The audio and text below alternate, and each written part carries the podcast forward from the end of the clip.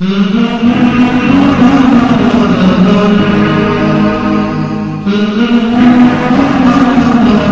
الله الرحمن الرحيم والصلاة والسلام على أشرف الأنبياء والمرسلين نبينا محمد وعلى آله وصحبه أجمعين آه، الصوت واضح آه، ثم أما بعد آه، أشكر الأخوة الكرام على تنظيم هذا اللقاء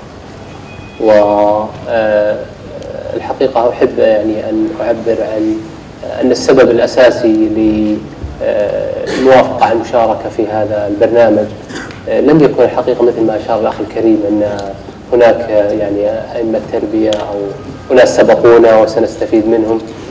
لم يكن هذا هو الدافع الأساسي الحقيقة بل بكل صراحة ووضوح ليس لدي جديد يعني أعدكم أن أقدم لكم الليلة. السبب الأساسي يعني للقدوم هو الحقيقة محبتي للقاء هذه الوجوه.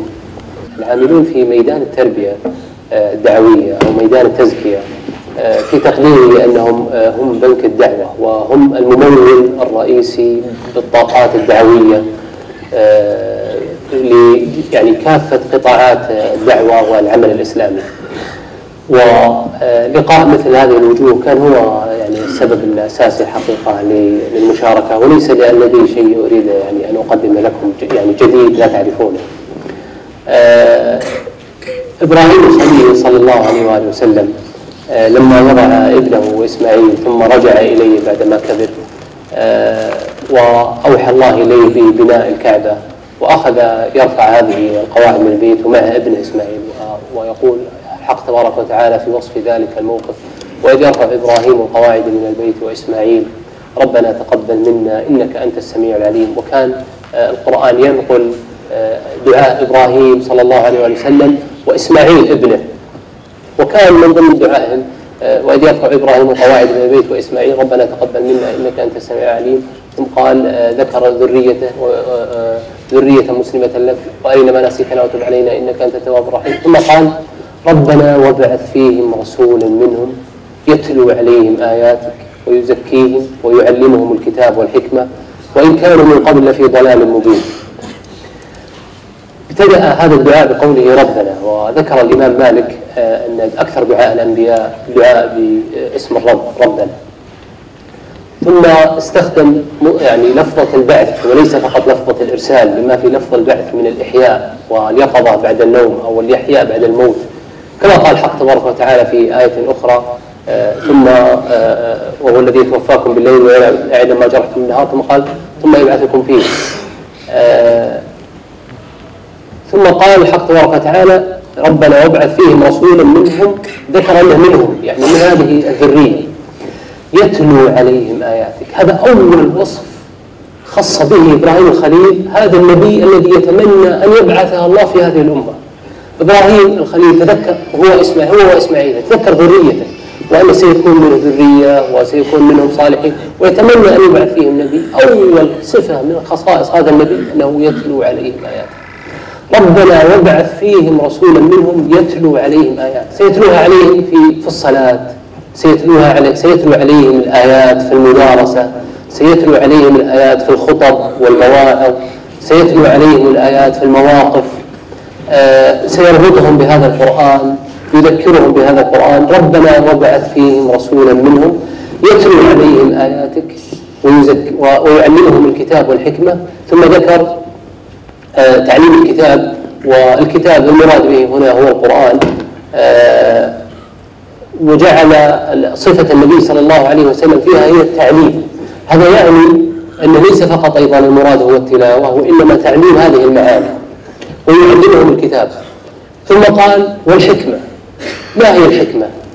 يعني نحن عرفنا الآن أن النبي الذي تمنى إبراهيم الخليل أن يبعث في هذه الأمة أنه يعلمه يتلو عليهم الآيات الله جل وعلا ويعلمهم معاني القرآن.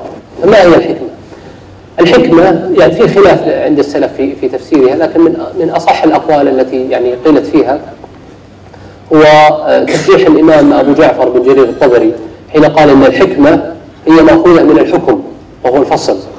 فهي الأحكام التي كان يحكم بها النبي صلى الله عليه وسلم. فالنبي صلى الله عليه وسلم يتلقون منه الدين. ما تلقوا منه من القرآن هذا هو القرآن ما تلقوا منه الدين من غير القرآن هذه هي الحكمة فآل الأمر إلى أن المعنى المراد هو السنة روي أيضا عن نقل بسند صحيح عن الإمام مالك أن الحكمة هي معرفة الدين والفقه فيه والعمل به. وهذه المعاني كلها تؤول إلى إلى أمر واحد وهي أيضا طريقة السلف في التفسير كما سيتم الإشارة إليه. ثم قال الحق تبارك وتعالى نقلا عن دعاء إبراهيم ربنا وابعث فيهم رسولا منهم يتلو عليهم آياتك ويعلمهم الكتاب والحكمة ويزكيهم. الآن عرفنا أن هذا هذا النبي الذي سيبعث في هذه الأمة يتلو عليهم القرآن ويعلمهم السنة. طيب ما الذي لدى النبي صلى الله عليه وسلم من قدر إضافي على أنه يقرأ القرآن ويعلم السنة؟ يعني هل هناك أمر آخر؟ سيقوم به النبي صلى الله عليه وسلم خلاف كونه سيقرأ القرآن ويقرأ السنة. يعني ما الذي تلقينا من النبي صلى الله عليه وسلم نحن غير القرآن والسنة؟ حتى أمور النبي صلى الله عليه وسلم الدنيوية كان يقول في كما في صحيح مسلم أنتم أعلم مني بأمر دنياكم. فما هو الأمر الذي أراد يعني منه إبراهيم صلى الله عليه وسلم؟ وهو يدعو أن يكون هذا النبي على هذه الصفة. ربنا وابعث فيهم رسولا منهم يتلو عليهم آياتك ويعلمهم الكتاب والحكمة ويزكيهم. التزكية قدر زائد على مجرد التعليم. وهذا في حقيقة الأمر هو مفهوم التربية. لذلك العاملون في مجال التربية هم الذين يقومون بهذا المعنى العظيم الذي هو التزكية الذي هو البناء والغرس في النفوس. فالتزكية هي قدر زائد وهي تكرار المعاني وتربيتها في النفوس وغرسها فيها. لذلك كان الإمام القيم يقول في كتاب الفوائد إن أمن الناس عليك. يعني حقيقة هذه العبارة تعطي الداعية أو المشتغل في ميدان التربية الدعوية مزيد عناية ومزيد تقدير وتقييم ل آه، يعني من من يتلقون منه. يقول ابن القيم في كتاب الفوائد إن أمن الناس عليك رجل مكنك من نفسه تغرس فيه خيرا. إن أمن الناس عليك رجل مكنك من نفسه تغرس فيه خيرا. يا أخي هذا قدم لك يعني قدم لك فرصة للثواب. وضد ذلك المعنى قال وإن يعني أكثر الناس شرا إليك رجل مكنك من نفسه تعصي الله فيه. فمن مكنك من نفسه تغرس فيه خيرا هذا أسدى إليك خيرا. فبعض الناس قد يشعر بالمنة على طلابه أو من يتلقون منه. يا أخي بالعكس المفروض أن تشعر بالمنة لهم أنهم مكنوك من أنفسهم أن تغرس فيهم خيرا. فالتزكية حين دع يعني كون إبراهيم الخليل صلى الله عليه وسلم يدعو أن تكون التزكية من مكونات شخصية النبي الذي يتمنى أن يرسل الله في هذه الأمة ويجعله قدرا زائد على تلاوة الكتاب وتعليم الحكمة اللي هي اللي هي أطراف العلم القرآن والسنة.